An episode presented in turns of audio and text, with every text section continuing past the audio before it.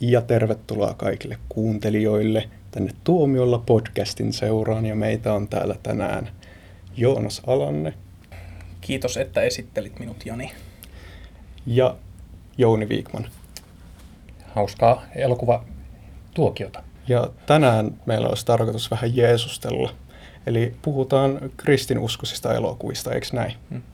Mä en voinut olla ö, huomaamatta tota sun ristiä kaulassa, Jani, että sä, nämä varmaan on semmoisia elokuvia, joita sä katsot paljon. Uh, ah, sorry, se risti oli kääntynyt, sen piti olla alaspäin.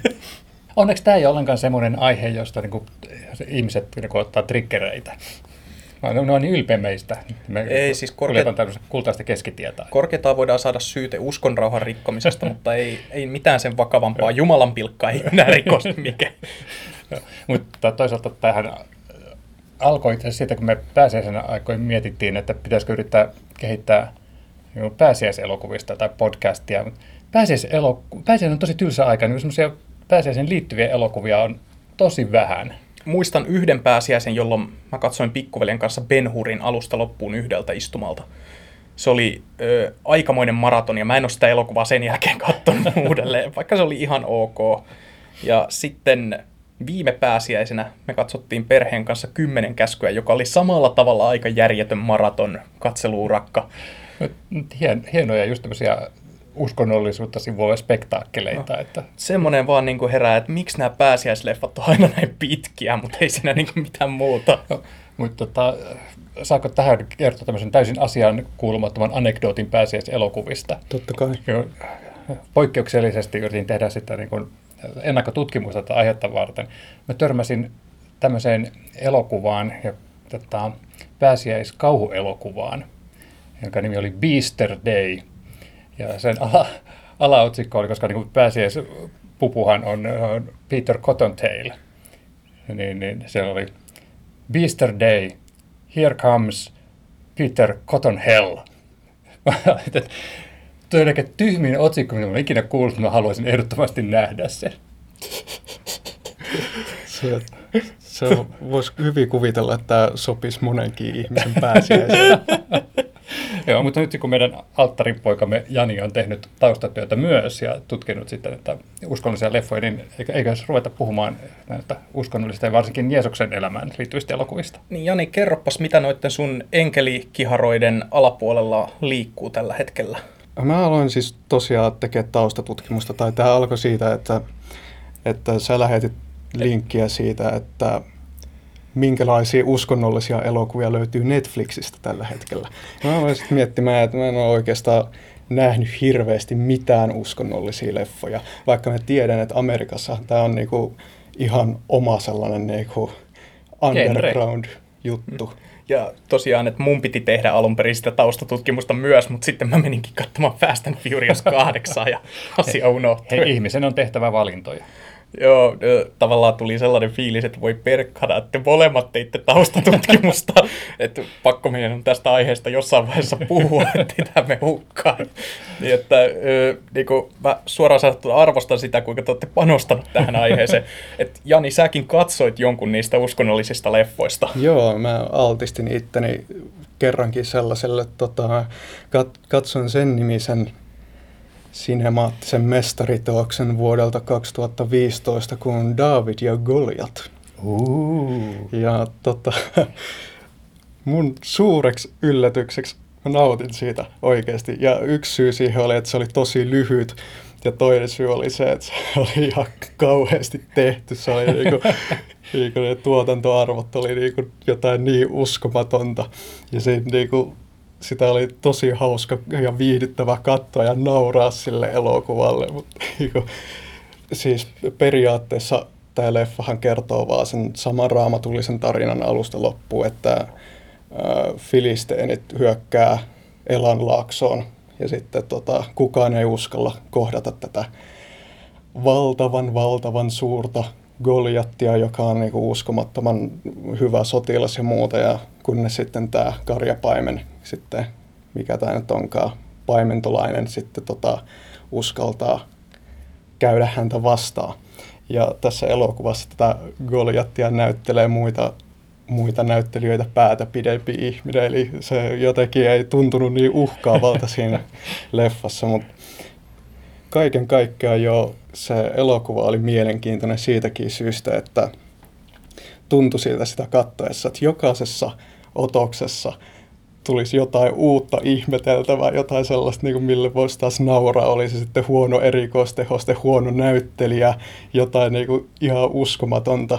Ja koko se leffan ajan siinä on ehkä viisi eri kohtausta, mitkä niinku pyörii sellaisen luupilla ees takaisin silleen, niinku, että aina kun on päästy viidenteen kohtaukseen, niin sitten se alkaa alusta siitä ensimmäisestä niinku ehkä vähän muunnellulla dialogilla tai eri kuvakulmilla tai jollain tällaisella. Niin se on itse asiassa yllättävänkin hauska kokemus, mutta varmaan ihan eri syistä kuin, niin kuin, mitä elokuvan tekijät oli tarkoittanut. Ja tuo on niin siinä mielessä, että, että niin kuin, jos ei lähde siihen uskonnolliseen maailmaan niin katsoa niin ulkopuolelta näitä leffoja, niin ne on hirveän paljon samanlaisia kuin kauhuelokuvat. Eli niitä tehdään niin suhteellisen halvalla, Sä et tarvitse siihen äh, tota, tunnettuja näyttelijöitä, koska se aihepiiri on semmoinen, että sulla on vakio yleisö, joka katsoo niitä ja tekee niistä kannattavia. Et mun mielestä se on niin hirveän kutkuttava ajatus. Ja näitä kaikkia elokuvia ilmeisesti yhdistää tämä vähän niin kuin Ed Wood-ajattelutapa silleen, että ei millään pikkuyksityiskohdilla ole väliä, kun ei kukaan huomaa niitä. Että sen kaikessa on kyse sit isommasta kuvasta. Joo. Näistä tuotoista puhuttaessa, niin esimerkiksi tämmöinen kristillinen elokuva God's Not Dead, joka siis Joo. siis kuulostaa huonolta kauhuleffan nimeltä. Totta niin, muuten, niin. sekin vielä. siis mä oikeasti luulin, kun mä näin tämän nimen, että tämä on kauhua. Mutta tämä on kristillinen elokuva God's Not Dead vuodelta 2014, maksoi 2 miljoonaa tehdä, ja se tuotti 62 miljoonaa mm. lipputuloissa. Netflixistä löytyy tämä jatkoosa, jonka mä toi, olisin halunnut katsoa tätä varten, koska tässä leffassa vissiin ö, kiistellään, näistä, kiistellään niin kuin uskosta opettajien kanssa, kun joku opettaja julistaa Jumalan fiktioksi tai tämmöiseksi tieteen perusteella, että sitä ei ole. Ja tämä elokuva vähän niin kuin argumentoi tätä vastaan. Ja sitten mulla on täällä muistissa myös sellainen elokuva kuin Courageous, mikä myöskin maksoi 2 miljoonaa ja tuotti yli 30 miljoonaa dollaria sitten takaisin. Näistä huomaa, että on vähän niin kuin printtaisi rahaa, koska näillä on se niin kuin oma katsojakuntansa, että siinä ei oikeastaan pysty häviämään rahaa. Joo, ja toi on tota, varsinkin muutamana viime vuotena, niin se on ollut ihan nähtävissä, että, että kun tulee tämmöinen uskollinen leffa teattereihin, niin se on, ei ole niin kuin mikään ihme, vaikka se olisi niin kuin sen viikonlopun katsotuin elokuva, koska sitähän lähdetään just niin kuin sitten seurakunta lähtee bussilasteittain tsekkaamaan sitä pastorin suosituksesta. Että se on niin tosi mielenkiintoinen maailma, jota niin ei tätä niin tämmöistä evolutsosdem Suomesta täysin pysty käsittämään edes. Ja nämä on jollain tavalla mun mielestä ehkä verrattavissa, niin kuin, tai tämä on melkein niin kuin mikä tahansa muukin exploitaation alalaji, että niin kuin periaatteessa käyttää hyväkseen vaan niin kuin jotain yhtä tiettyä sellaista kohderyhmää. No, niin kuin, tiedättekö te esimerkiksi tämän Asylum Filmsin, josta, Joo, joka me ollaan mainittu aiemminkin. Tämä ö, jenkkiläinen tuotantoyhtiö, joka tuottaa halvalla ö, tällaisia mockbuster-leffoja, eli kopioita näistä oikeasti isoista hittileffoista, joissa on ihan nätit kannet, ja sitten nimi on pikkasen muutettu, jotta se ei ole niin kuin kopio. American Battleship, niin, San Antonio, eikä? Tiesittekö, että Asulum omistaa tämmöisen firman kuin Fate Films? No, joka tuottaa, joka tuottaa uskonnollisia leffoja. Tiedättekö, mikä on muun muassa heidän yksi hittileffoistaan, joka on mennyt suoraan DVDlle? No. Sunday School Musical. Aa. Ja Wikipedia tietää kertoa, että leffan budjetti oli 8400 dollaria. ja, mutta, mä muistan, että mä katsoin jonkun näistä uusista uskonnollisista elokuvista tässä pari vuoden sisällä on ilmesty DVDllä ja kiinnitti just huomiota näihin tuotantoarvoihin, että, että kaikilla näyttelijöillä oli etuhampaat suurin piirtein valkaistu, mutta sitten jos avasi suunsa isommalle, niin näki, että kaikki muu oli sitten keltaista, että ei ollut niin varaa edes kunnon purukalustoon näille näyttelijöille. Rupesi kiinnittämään tuommoisiin asioihin huomiota, niin, niin se, se kyllä lisää jotenkin elokuvan viihdyttävyyttä. Todellakin, että on ihan mielenkiintoista katsoa. Ja taustatutkimuspäissä, niin kun pengoin läpi näitä juttuja, niin sain sellaisen käsityksen ainakin, että tämä niin periaatteessa, jos, las, jos ei oteta lukuun näitä tällaisia 50-60-luvun niin ison budjetin tällaisia miekka- ja sandaali uskonnollisleffoja, niin kuin tämä Kymmenen käskyä ja muut tällaiset, niin tämä periaatteessa nykyinen uskonnollisten elokuvien trendi alkoi 2000-luvulla tämän uh, Left Behind-leffan Aa. Aikana tai sen seurauksena, mikä siis on tällainen niin sanottu Rapture-elokuva. Joo, siis mä muistan, tota on parodioitu Simpsoneissa. Joo, ja tota, mä oon itse asiassa nähnyt, en ole nähnyt sitä alkuperäistä Left Behindia, mutta katoin ihan vaan Nicolas Cagein takia sen Mä- uusinta versio. Mä odotin, että toi tulisi puheeksi. Joo, ja katoin sen vielä tyttöystävän ja tyttöystävän siskon kanssa. Ja mä en alu, mä tiesin mikä leffa se on, että se on tällainen uskonnollinen rapture-elokuva, mutta mä en kertonut sitä siskolle ja sen tyt, ö, siskolle, tyttöystävälle ja sen siskolle. Ja musta oli tosi nautinnollista niin nähdä se ajatuksen juoksu, se rattaat pyörii niiden päässä, kun ne tajuaa, että mistä tässä on oikeasti kyse tässä elokuvassa. Mutta sehän on hirvittävän viihdyttävä elokuva. Se on oikeasti sellainen, niin sellainen halpis jännä. Ja sitten se, niin se konsepti on niin kiehtova, että hitsi mä olisin halunnut nähdä sille jatkoa. Ja Nicolas Cage Nicolas tietysti. Cage. Tai, niinku, Tämä on niinku jäätävää, että näihin kristillisiin leffoihin oikeasti on saatu isoja tähtiä kuitenkin mukaan, tai semmoisia tunnettuja näyttelijöitä. Mä katsoin, että tuossa God's Not Dead-elokuvassakin on pääosassa tämä tyttö, joka esittää ö, isoa roolia tässä TV5 tulevassa TV-sarjassa Goldbergit. Niin kuin, nämä on ihan tuttuja näyttelijöitä, ne ei ole tämmöisiä oman kuplansa tähtiä, vaan sellaisia, jotka tunnetaan muistakin yhteyksistä, niin kuin Nicolas Cage. Ja esimerkiksi mä en ole tätä elokuvaa enkä sen kuulemma vielä parempaa jatko-osaa nähnyt, mutta tällainenkin leffa vuodet 99 kuin Omega Koodi. Ja kun katsoo tätä näyttelijälistaa, niin siellä on niinku Kasper Van Diem, Michael York, Michael Ironside ja niinku jotain tällaisia. Sitten kun katsoo jatko-osaa, niin siellä on niinku vielä enemmän tällaisia tunnettuja näyttelijöitä. Niinku, sorry. Mä, tota, se eka niistä ainakin, niin se on mm, hyvin mielenkiintoinen elokuva. Onko se kattomisen Joo, arvoinen? on se, on se, että jos niin kuin, nauttii vähän just tommosesta niin kuin, äh, Hengellisestä elokuvasta. hengel, hengellisestä kämpistä, niin kyllä. Niin, tässä jatko-osassa on sitten niinku Michael Jorkin lisäksi vielä Michael Bean, sitten Arli Ermi, Arli Ömi, Udo Kier ja Franco Nero. niinku, Joo. Mä, sä sait mut jo sillä Michael Aliens Beanillä. Mutta mut tämä on niinku jännä, koska noihän on ää, myös sitten tavallaan semmoisia leffoja, että mihin mennään sitten, kun se että on tehty itseänsä tunnetuksi, mutta tämä ei ole kuitenkaan niin kuin enää ura samalla tavalla etenee, niin sitten noin semmoisia hyviä paikkoja ja sitten, niihin saadaan myös, koska niin kuin aihepiiri on kuitenkin sellainen vähän arvokkaampi, vaikka ne olisikin sitten halpoja apokalypse-seikkailuja, kun taas se 50-60-luvulla nähdään oikeasti kalleimpia Hollywoodin tuotoksia, että, että olisikohan se Quo Vadis, joka edelleen pitää ennätystä siitä elokuvasta, jossa on eniten puvustettuja rooleja. Sen puhutaan niin kymmenistä tuhansista avustajista, joilla oli vedetty vaatteet sitä leffaa varten. Ja Netflixistähän löytyy tällä hetkellä ainakin tämä DreamWorksin Egyptin prinssi, joka oli tehty just näiden 50-luvun ö, raamattu spektaakkelien inspiroimana, että sehän perustuu kymmeneen käskyyn. Ja sehän on tota, hieno animaatio. On, ja se on tavallaan tosi järkyttävä ajatella nyt, että ö, 90-luvun lopussa Hollywood-studio oli valmis käyttämään ihan sairaasti rahaa ö, täyspitkän kristillisen animaatioelokuvan tekemiseen. Mm. Kyllä, kyllä siellä on samalla tavalla se on tota, business kuin mikä tahansa muukin, että se että ta- tavallaan ajetaan sitä omaa asiaa tukemalla tietynlaisia projekteja ja kyllä on ihan ymmärrettävä. Jatko-osa Joosef Unten kuningas, joka löytyy myös Netflixistä, päätyy muuten suoraan Sitä mä DVDlle. en ole nähnyt.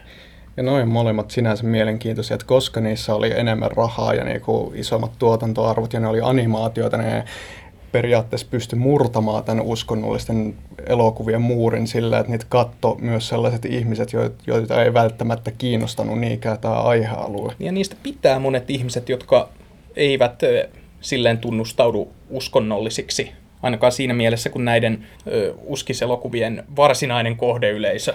Koska just näissä... Uskiselokuva, ihana sana. Käytetään nyt sit, sitä loppuaikaa. Eli uskiselokuvissa on just mun mielestä se periaatteessa sisäänrakennettu ongelma, mitä mä en ole ikinä pystynyt oikein käsittämään, niin just se, että kenelle ne on periaatteessa suunnattuja, koska ne ihmiset, jotka käy katsomassa niitä, niin nähdään jo tietää kaiken sen ja uskoo siihen ja muuta sellaista. Ja eikö se ole just tämä niinku preaching to the choir. Ja sitten ne, jotka ei usko näin, ei mene katsomaan niitä, koska ne on niin huonosti tehtyjä ja niin, niin epäammattimaisia. Mutta kun toi on vähän sama kuin mitä voisi sanoa kristillisestä rockmusiikista. Et se on tehty sille yleisölle, joka uskoo jo valmiiksi.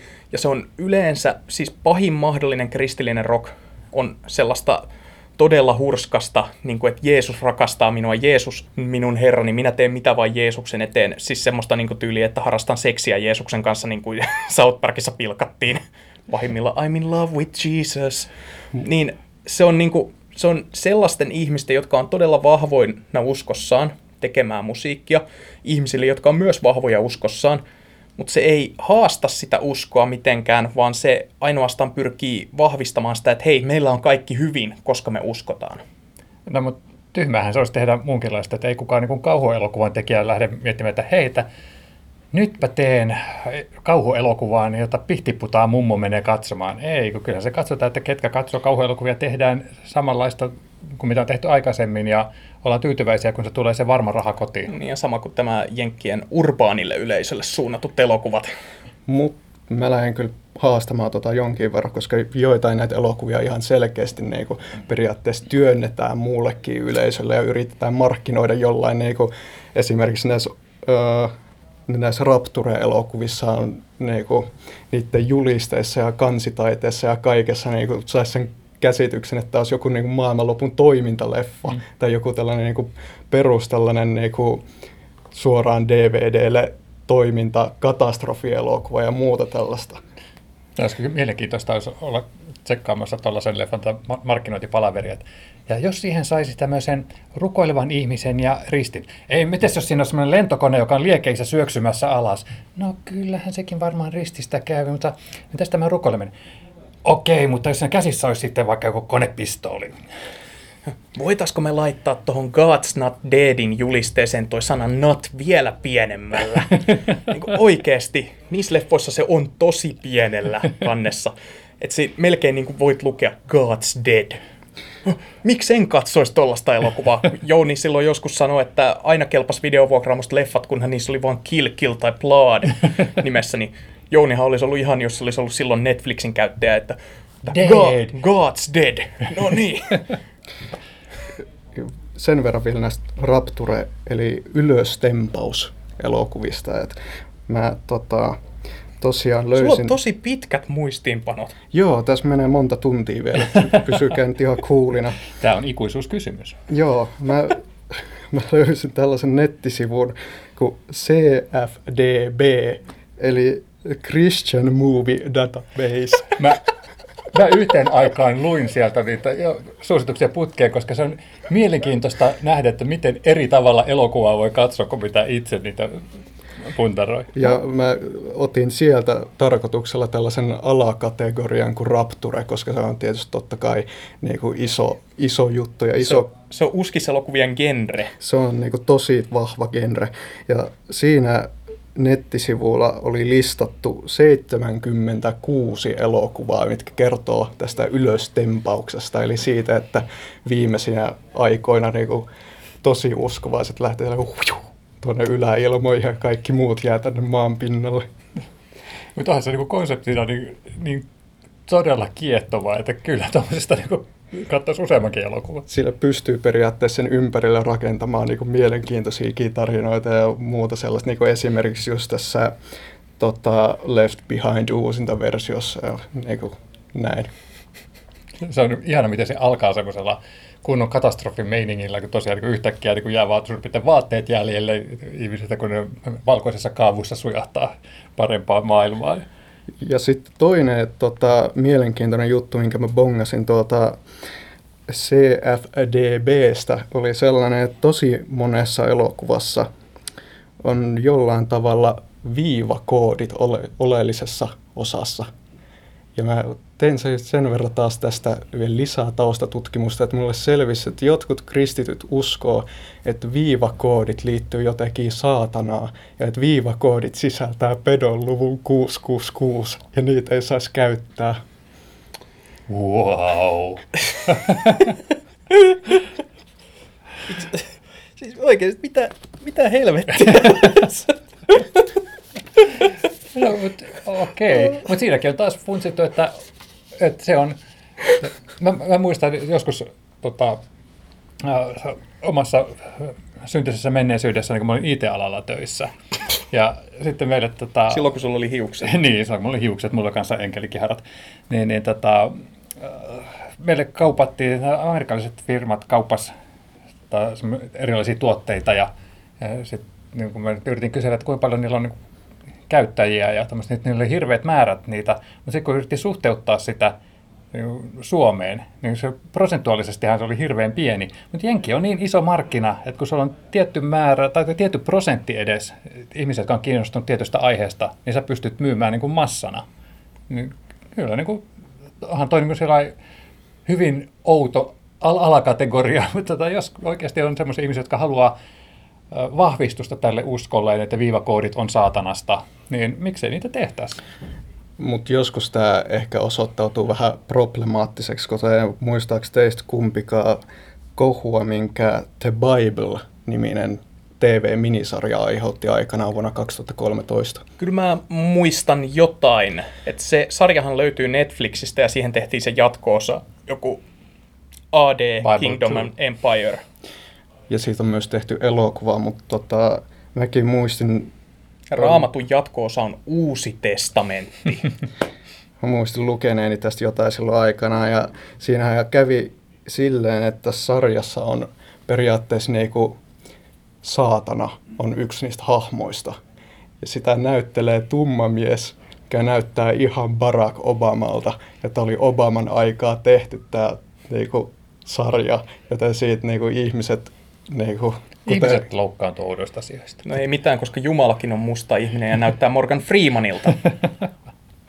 Mutta joo, tämä aiheutti aikanaan kuulemma jonkinnäköistä pahennusta ihmisissä. Olisi aiheuttanut enemmänkin, jos joku olisi katsonut sitä. No siis mä ymmärsin, että se sarja oli kuitenkin suht niin. iso menestys. Jatkosarja ei sitten menestynyt lainkaan niin hyvin. Jännä tämä Jenkkien systeemi kyllä, että siellä on niinku tällainen oma alaryhmänsä, joka oikeasti on kiinnostunut tällaisesta kamasta, oli se sitten minkä tasoista hyvänsä. Kyllähän nämäkin ihmiset on nähnyt, miltä oikeat elokuvat näyttää. Kyllä mäkin katson vähän tyhmempääkin animaatiota ihan vain sen takia, että tykkään animaatioelokuvista. Ole sen, en, en pysty heittämään ensimmäistä kiveä tässä tapauksessa. Ja kyllä niin rammatulliset aihepiirit on tässä tuottanut ihan järjettömän komeita leffoja. Että kun mä listasin, että itse, mitä mä olen katsonut, mistä mä oon tykännyt, raamattu kautta Jeesuksen elämään liittyviä elokuvia, niin sieltä löytyy paljon semmoisia ja sitten semmoisia tosi spektaakkeleita, just aikaisemmin mainittu Quo Vadis ja Greatest Story Ever Told, eli suomeksi mies Nasaretista, joka kertoo semmoisen tosi Hollywood Studio lämpimän tarinan Jeesuksen elämästä. Ja Ben Hur, kaikki tällaiset, niin, niin tota, onhan ne nyt niin tosi komeita katsottava tänä päivänäkin. Passion of the Christ. Mä en listannut sitä mun listalle, niin mä, se oli jotenkin niin, se oli hitsin kuiva.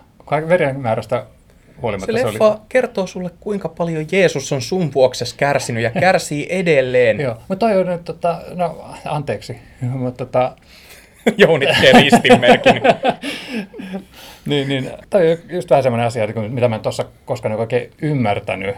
Että tota, siis Mel Gibsonin näkemyshän tuosta on sitten se tavallaan se rehellisin, koska tämähän perustuu, mikä on vähän ironista, koska tämähän perustuu siihen vanhaan juutalaiseen niin kuin syntipukki perintöön, että, että jonkin eläimen päälle tavallaan niin kuin laskettiin kaikki ihmisten pahat teot ja synnit ja uhrattiin se tai lähetettiin aavikolle kuolemaan tai jotain tällaista. Mm. Jumalan ja, karitsa. Niin, niin sitten kun tota, Jeesus tulee sovittamaan ihmisten syntejä, niin totta kai sitä pitää sitten rankasta enemmän kuin ketään koskaan, koska olisi se nyt niin vähän lässyä, että jos pikkasen niin läpsittäisiin poskelle, että okei, nyt on ihmiskunta ansainnut syntinsä anteeksi, koska, mutta sitten tässä Gibson leffassahan se just niin kuin oikeasti kirjaimellisesti maksaa omalla lihalla ja verellään ja niin kuin ihmisten pahuuden. Mikä niin kuin mulle on niin kuin tosi outo, että, että tuossa mielessä niin kuin se vanhan testamentin Jumala, siinä oli niin kuin munaa oikeasti, että tota, tämä Uuden testamentin Jumala on sillä tavalla, että tapoitte mun poika, niin kun se tuli, lähetin sen teille rauha, saarnaamaan rauhasta ja lähimmäisen rakkaudesta, että no, chillatkaa. Jonain päivänä mä luon teille Netflixin. Mutta siis niin vanha testamentin Jumala olisi ollut, että mitä helvettiä te teette? Tässä tulee tulta ja tulikiveä, oppikaa elämään ihmisiksi. Näin. Pääsin tuota, ristiltäni tuota, saarnaamasta. Tuota. Mutta onhan toi Jeesuksen tarina raamatussakin, se on niin hirveän jännä ja kiehtova, että sen takia se on kerrottu niin monen otteeseenkin siellä.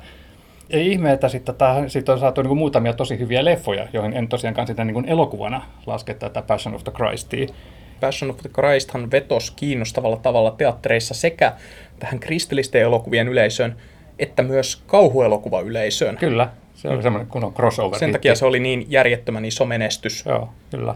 Uh, mutta se oli mielenkiintoista havaita, että oikeastaan niin kuin parhaimmat tämmöiset raamatulliset elokuvat on semmoisia, joissa, joissa niin Jeesus esiintyy, on semmoisia, jotka ei ole Jeesuksen tarinaa, vaan kertoo tavallaan muiden ihmisten elämästä, johon niin kuin, Jeesus on sitten koskettanut esimerkiksi niin Ben Hur, sitten tota, The Robe, näin hänen kuolevan, joka on tavallaan niin vähän semmoinen ensimmäinen supersankarielokuva, koska siinä on tällainen tämä Jeesuksen viitta, joka sitten tota, kaikki kuvittelevat tai ajattelevat, että se on niin semmoinen taikavoimia sisältävä esine, jota sitten metsästetään niin kuin ikuisuuskiviä Avengersissa. Indiana Jones ja viimeinen ristiretki. Niin, niin. Sitä... Vanha, testament, vanha testamentillisesti Indiana Jones ja kadonneen aarteen metsästäjät. Joo, mutta mä en nyt oikeastaan laskenut niitä tähän tota, uskonnollisten tai Jeesus-elokuvien joukkoon. Mutta Etkö? En. Mutta sitten tosiaan niin kun ajattelin, että mä nappaan vaikka viisi mun suosikki elokuvaa, jossa Jeesus esiintyy, niin, niin tota, oletteko nähneet kautta, niin mitä olette mieltä? No esimerkiksi Ben Hur. Mm, ihan tyylikkäästi toteutettu Jeesus-cameo mun mielestä. Jeesuksen kasvoja ei koskaan nähdä. Mä en ole ikinä itse asiassa varmaan nähnyt sitä alusta loppua, että mä oon vaan nähnyt siitä kaikki osat jotenkin erikseen, koska tämä oli varmaan mun isän suosikki elokuva tai yksi niistä suosikeista. Ja hän katsoi tätä elokuvaa niin kuin ihan älyttömästi ja siinä sitten tuli samalla nähtyä. Pitäis, niin kuin... Pitäisikö tässä vaiheessa tarkentaa, että puhumme nyt sitten tästä William Wylerin vuoden 59 Ben Hurista, emmekä Timur Beckman Pettovin viime vuonna tekemästä hirvityksestä. Em, emmekä siitä vanhasta mykkäelokuvasta. Sitä mä en ole koskaan onnistunut näkemään, mutta miele, mielenkiinnolla kyllä tutustuisin siihen. Okei, mutta sitten siellä neljä mulla. Dennis Arcadin Jesus of Montreal, Montrealin Jeesus. Mikä? Mikä? Hitsi, katsokaa se. Se on mun mielestä niin aivan ihastuttava tämmöinen niin 80-luvulle sijoittuva tarina tämmöisestä tota, nuoresta taiteilijakundista, joka saa niin toimeksiannon tehdä tämmöinen just tämmöinen, niin kuin, oliko se nyt pääsiäisnäytelmä katoliselle kirkolle ja pyydettiin sitten tekemään, että nyt jos hän voisi vähän päivittää sitä, hän sitten vähän päivittää sitä, hän rupeaa kanssa tekemään niin kuin, tutkimustyötä siitä, että millaista niin kuin, Jeesuksen elämä olisi voinut olla, ja että voisiko hän olla esimerkiksi roomalaisen sotilaan avioton poika, ja muuta tällaista. Ja sitten jostain kumman syystä niin kuin, tämä katolinen kirkko ei kauhean tyytyväinen ole tähän lopputulokseen, mikä siitä tuli, mutta se oli mielenkiintoista siinä, että miten tämä ää, hahmo tavallaan käy läpi sitten tota samanlaista kohtelua ja vainoa kuin mitä tätä Jeesus näissä evankeliumeissa. Ja sitten varsinkin se lopun tämmöinen niin kuin päivitys ylösnousemuksesta, mun mielestä aivan nerokas. Siis se on niin hieno elokuva, katsokaa vaan, niin jos törmäätte. Okei, siellä kolme. Pier Paolo Pasolinin Matteuksen evankeliumi. En ole nähnyt ja mä itse asiassa yritin katsoa sitä eilen, koska mä muistin, että mä omistan sen, mutta Okei. Se ei kuulukaan tähän mun Pier Paolo Pasolini-kokoelmaan. Ja se on pelkästään nämä hänen erotiset elokuvansa. Joo, siis nämä kohua herättäneet pervoilut, joiden takia hänet ammuttiin liian nuorena. Mäkään en ole nähnyt tätä elokuvaa. Joo. Mut Sä oot nähnyt varmaan Salonin. Totta kai. Varmaan Mä- top 10. Joo. Mä, Vittu, me ollaan syntisiä. no kyllä, selvästi pakanat. Niin, niin, tota, Ohjaajalla mä, olisi paljon hengellisempiä elokuvia me katsotaan vaan tätä törkyä. Mä en kauheasti tykännyt Pasolinin leffoista siihen aikaan. Mä olin tainnut just nähdä Sikolätin, joka oli mun mielestä käsittämätöntä tekotaiteellista sontaa. Ja sitten, olisiko se ollut sitten joku pääsiäinen nimenomaan, kun tuli telkkarista tämä Matteuksen evankeliumi ja mä rupesin sitä katsomaan. Ja mä olin aivan lumoutunut, että, että miten tämä törkyohjaaja pystyi kertomaan niin kauniin tarinan. Mä olin niin ihan sen leffan lumoissa. Et si- siinä taas teidän katselulistallenne. Numero kaksi. Scorsesen Last Temptation of Christ. Kristuksen viimeinen kiusaus. nähty ja se on hyvä, mutta mä oon ymmärtänyt, että uskonnolliset piirit ei kauheasti vä- pitänyt siitä ilmestyessä, että se aiheutti boikotteja. Ja... Joo, ja siis mä oon aina ihmetellyt, että miksi, koska siis siinä on katsottu kyllä niin pintaa, että tota, Niin kun- siis, koska periaatteessa lopussa Jeesus kuitenkin ansaitsee paikkansa. Spoileri! No, kun- no joo, mutta se elokuva kuitenkin periaatteessa käsittelee sitä, millaisten kiusausten, millaisista kiusauksista Jeesus joutui kieltäytymään ja mikä teki hänestä ö, suuremman kuin tavalliset ihmiset. Se on selvästi uskovaisen ihmisen tekemä elokuva. Nimenomaan just sitten, että mitä Jeesus itse uhras henkilökohtaisesti Niin. pelastaakseen ihmiskunnan. Mun se on niin, niin kun kaunis siinä- hieno tarina. Siinähän käsitellään, niin kuin, että Jeesus on ihminen, mutta mikä teki hänestä paremman kuin muut ihmiset. Ja se on sen elokuvan pointti. Mm. Se suurin kohua herättänyt kohtaushan on se, että kun Jeesus, paholainen näyttää Jeesukselle, että mit, mitä kaikkea hän voisi saada, jos hän antaa paholaisen pelastaa hänet ristiltä nyt. Että hän menee naimisiin Maria Magdalenan kanssa ja kuolee vanhana. Mutta sitten mitä merkitystä hänen opetuksillaan enää olisi, että se pointti on just se, että Jeesuksen pitää kuolla ristillä meidän syntiemme tähden, koska ei kukaan tykkää marttyyristä, joka käydään pelastamassa ristiltä ja joka kuolee vanhana sängyssä. Sen pitää olla nuorena ristillä kuollut marttyyri. Niin tämä on sen elokuvan pointti ja sen takia mun mielestä se on aika vaikuttava kristillinen elokuva. Jos meillä olisi Niko Ikonen täällä nyt, joka me tunnetaan, on tunnetusti saatanan palvoja, niin Eikä ole. niin, niin hänhän varmaan saisi näppylöitä tästä keskustelusta. Kyllä. Ja Mitäs meidän alttaripoika Jani? Oon nähnyt ja se oli ihan ok. Ah, okei, Tota- okay. mä ainut, joka suhtautuu näin intohimoisesti siihen. Tykkäsin siitä ainakin tosi paljon enemmän kuin Martin Scorsesen tästä uusimmasta uskonnollisesta elokuvasta Silence, josta tämä samainen Niko Ikonen itse asiassa sanoi mun mielestä tosi osuvasti, että se oli niin kuin olisi istunut kolme tuntia kirkossa. Ja mä lisäsin siihen vaan, että no se oli hyvän näköinen kirkko. Kyllä sä voit käydä kirkoissa, vaikka sä et uskoisi ja ihailla silti sitä arkkitehtuuria. Joo, mutta jännä mä nimittäin, kun mä tota, Niin sä pidit siitä. Mä- Joo, mä tykkäsin siitä, mutta Se ei ole ollut- listalla. Ei, se ei ollut mun listalla, mutta tota, toisaalta se ei olekaan myöskään niin raamatullinen elokuva eikä Jeesuksesta kertova elokuva, mutta Joo, hieno sen- elokuva kuitenkin takia- uskonnosta ja uskomisesta. Sen takia mä jättäisin ö, linnakkeen pois tämän 80-luvun mm. elokuva, jossa on Robert De Niro ja Jeremy Irons, joka on joskus valittu yhdeksi parhaimmista uskontoa käsittelevistä elokuvista, mutta kun mun mielestä se ei pohjimmiltaan ole sellattiin uskonnollinen elokuva. Mm, se ei ole sama, sellainen kuin raamatullinen elokuva. Että se siis on, historiallinen Niin. elokuva ö, lähetyssaarnaajista. Niin. No, mutta sitten mun ykkösvalinta, jota myös syytettiin äh, tota, Jumalan pilkasta ja poikotoitiin. koska tällaisista uskonnollisista leffoista sä vaan tykkäät. Jos sitä ei ole, jos sitä ei ole syytetty Jumalan pilkasta, se ei sovi sulle. Mä vastustasin tuota, eli tämä elokuva olisi Terry Jonesin Life of Brian, Brianin elämä. Se, Mahtava. mahtava elokuva. Ja Katoin sen itse asiassa viime pääsiäisenä Okei. kymmenen käskyn jälkeen. Just. Mutta mut siis sehän on, on, tässä on ensinnäkin se idea siitä, että kertoo miehestä, jonka elämä sivuaa jatkuvasti Jeesuksen elämää, syntyy naapuriseimessä ja kasvaa- sitten samaa aikaa, ja vaikka niin kuin Jeesus tekee vähän niin kuin cameon siinä pelkästään, niin silti tämä lopun sanoma, mikä siinä löydetään, niin sehän pitäisi olla kaikki se, mitä niin tämä uustestamentillisen kristillityn pitäisi niin kuin sisäistää, että always look at the bright side of life. Mä tykkäsin siitä ihan valtavasti. Siis tämä pitää nyt kertoa. Viime pääsiäisenä, kun me tosiaan katsottiin se kymmenen käskyä ja kestettiin se neljä tuntia sitä, niin siinä tulee se kohtaus, kun Mooses on just jakamassa tämän punaisen meren. Ja ö, sitten kun mitään ei tapahdu ja ne on jäämässä siihen jumiin näiden egyptiläisten ja meren väliin, joku sieltä niistä juutalaisista siinä Mooseksen edessä huutaa, let's stone him! ja se oli se kimmoke koko huoneesta koko perhe rupesi nauramaan. Ja sitten meidän oli pakko katsoa Brianin elämä sen jälkeen. Kivittäkää hänet. kun siellä on, siellä on vaan se siinä kymmenes käskyssä isossa raamattuleffassa on vaan se yksi tyyppi, joka huutaa, kun Mooses ei ole vielä keksinyt, mitä hän tekee, niin huutaa, kivittäkää hänet. Niin tuolle, niin, kuin tällainen vaan ehdotus, että... Niin, vakio ratkaisu kaikkiin ongelmiin. Joo, me ollaan nyt pulassa. Mitä me tehdään? Kivitetään se. niin kuin, kiivä, se on pienikin kiivä. Siinä vaiheessa se vasta niin kuin oikein avautui, koska mä en ollut näitä raamattuelokuvia, näitä 50-luvun isoja ja. spektaakkeleita kattonut aiemmin paljon.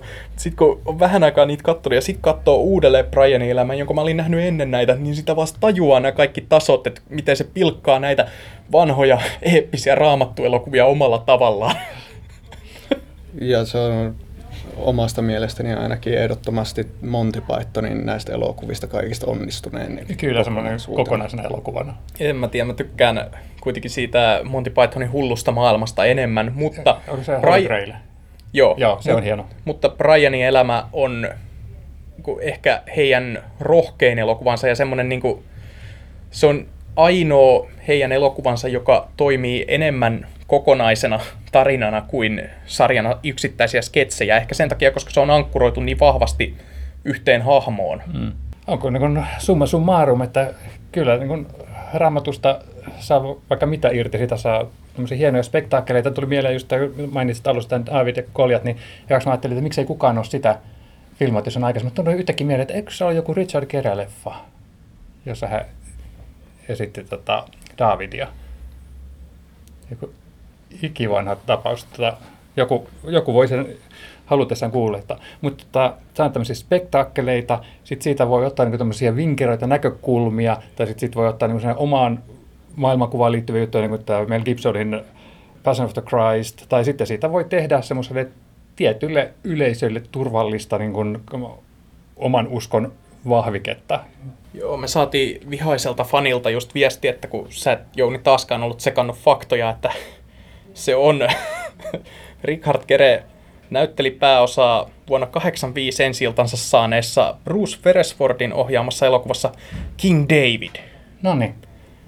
Joka maksoi 21 miljoonaa ja tuotti 5 miljoonaa, eli tohon aikaan tämä uskiselokuvien genre ei ollut vissiin niin iso, tai sitten en tiedä, mikä tässä on mennyt pieleen. Varmaan Richard Gere, että... että, että tota, Elokuvalla ihmiset... on 14 prosenttia positiivisia arvioita Rotten Tomatoesissa. Onko sillä tavalla, että äh, ihmiset, jotka haluaisivat mennä katsomaan raamatun tarinaa, eivät halua mennä katsomaan Amerikan Gigolon nakuilijaa, ja sitten taas ne, jotka olisivat halunneet katsoa sitä, niin eivät mene katsomaan uskonnollista tai oliko, 80-luvulla. Oliko Kere silloin jo buddhalainen?